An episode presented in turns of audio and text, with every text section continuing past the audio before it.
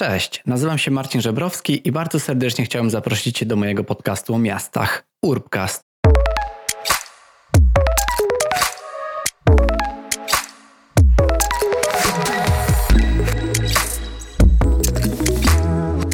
Cześć i witajcie w kolejnym Small Talku, czyli takim krótkim odcinku, w którym dzielę się jakimś konkretnym spostrzeżeniem, czy wyjaśniam jakieś pojęcie. Z racji tego, że jakiś czas temu rozmawiałem z Anne Katrinę Harders, która jest przedstawicielką Duńskiego Centrum Architektury rozmawiałem z nią o czymś takim jak dark design, to stwierdziłem, że będąc tak na bieżąco, na gorąco z tym bardzo ciekawym, nieprzyjemnym i takim ważnym tematem e, na bieżąco, to po prostu się e, z Wami podzielę takim pewnym spostrzeżeniem, które mam na temat tego pojęcia, no i które być może będzie miało swoją kontynuację w Urbkaście, bo uważam, no, że pojęcie takiego wykluczenia z przestrzeni wspólnej w miastach, nie tylko polskich, jest takim aspektem bardzo istotnym. Także zapraszam Was na Smalltalk. No właśnie, dziś będzie o tym dark design, czyli o takim czarnym designie, a także o hostile architecture. Hostile architecture można przetłumaczyć na taką wrogą architekturę, ponieważ zarówno dark design i hostile architecture to są takie trendy w projektowaniu, które mają wymuszać pewne zachowanie. Częściej mm, takie zachowanie mające na celu wygonienie danej osoby czy danej grupy z przestrzeni wspólnej. Ja to opiszę swoimi słowami. Oczywiście odsyłam Was też do sprawdzenia mm, w internecie tego pojęcia, bo jest dość dużo źródeł, dość dużo też, co było dla mnie zaskakujące po duńsku.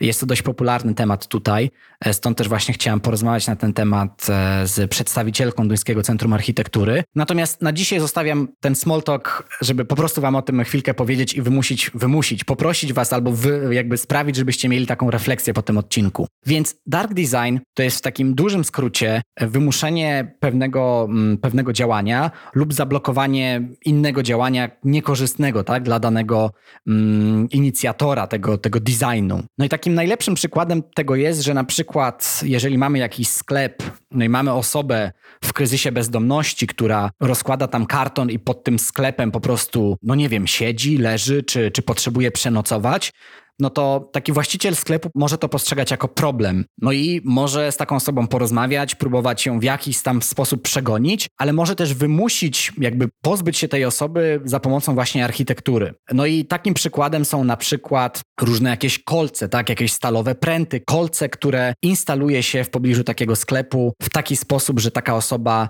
no nie może się tam usiąść, położyć, odpocząć i jest z tej przestrzeni wygana, wyganiana. Inne przykłady to na przykład ławki, w których montuje się oparcia po środku takiej ławki, no i też chcę tym odcinkiem zwrócić uwagę na to, że my możemy często nawet nie zdać sobie sprawy z tego, e, no dopóki się nad tym więcej nie zastanowimy, bo siadając sobie na takiej ławce, gdzie oparcie jest też po środku, można sobie pomyśleć, o jak super, ktoś fajnie podzielił tą ławkę, zadbał o to, że można się też oprzeć po środku lub rozdzielił tą ławkę, ponieważ była pandemia koronawirusa, więc jest rozdzielona ta ławka na dwa, żeby się nie przysuwać. Wątpię, żeby taki był cel e, osoby, która taką ławkę instaluje, czy danego urzędu na przykład, którą daną ławkę instaluje, bo jest to bardzo typowy przykład właśnie takiego dark designu, czyli dzięki lub przez takie oparcie po środku ławki osoba w kryzysie bezdomności nie będzie w stanie się na tej ławce położyć i na przykład no, przespać nocy w danym miejscu. I oczywiście można tutaj poruszyć wiele kwestii, czy jest to słuszne, czy nie jest to słuszne.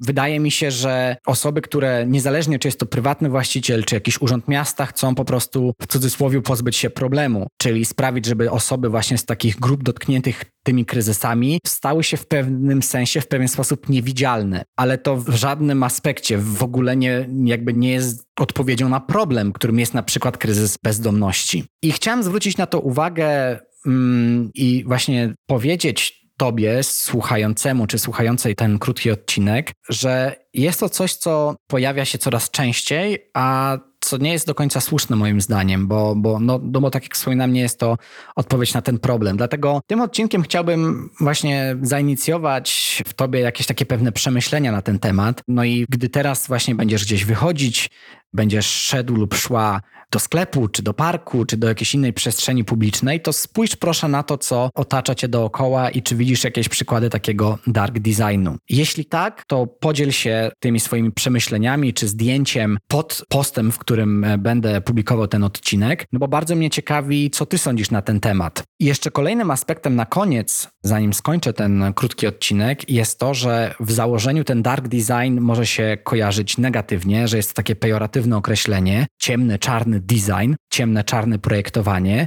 ale w założeniu może mieć on też pozytywne strony, bo ten cały dark design, ten hostile architecture ma polegać na tym, żeby właśnie wymusić jakieś dane zachowanie. No i na przykład, jeśli oddawanie moczu w miejscu publicznym jest zachowaniem niepożądanym, acz niesamowicie obecnym na ulicach Kopenhagi, szczególnie w ciepłych miesiącach, no to w takim razie, jeśli zastosuje się jakiś materiał czy jakiś projekt, który zniechęci kogoś do oddawania moczu w miejscu publicznym, no to ten dark design jest chyba dobry. Słyszy się mm, o takim zastosowaniu, które jest to bodajże taki materiał lub farba, która odbija strumień moczu, czyli jak ktoś na to nasika, no to tak naprawdę będzie miał e, mokre spodnie lub buty. No i to działa w taki sposób odstraszający. Mm, no ale zupełnie inaczej działa to w takim przypadku, gdy e, chcemy odstraszyć w cudzysłowie osoby na przykład w kryzysie bezdomności, no bo to jest zupełnie inna sytuacja, tak, w przestrzeni publicznej. Bardzo mnie interesuje, jakie jest Twoje zdanie na temat tego dark designu. E, bardzo Cię zachęcam do przesłuchania odcinka 67,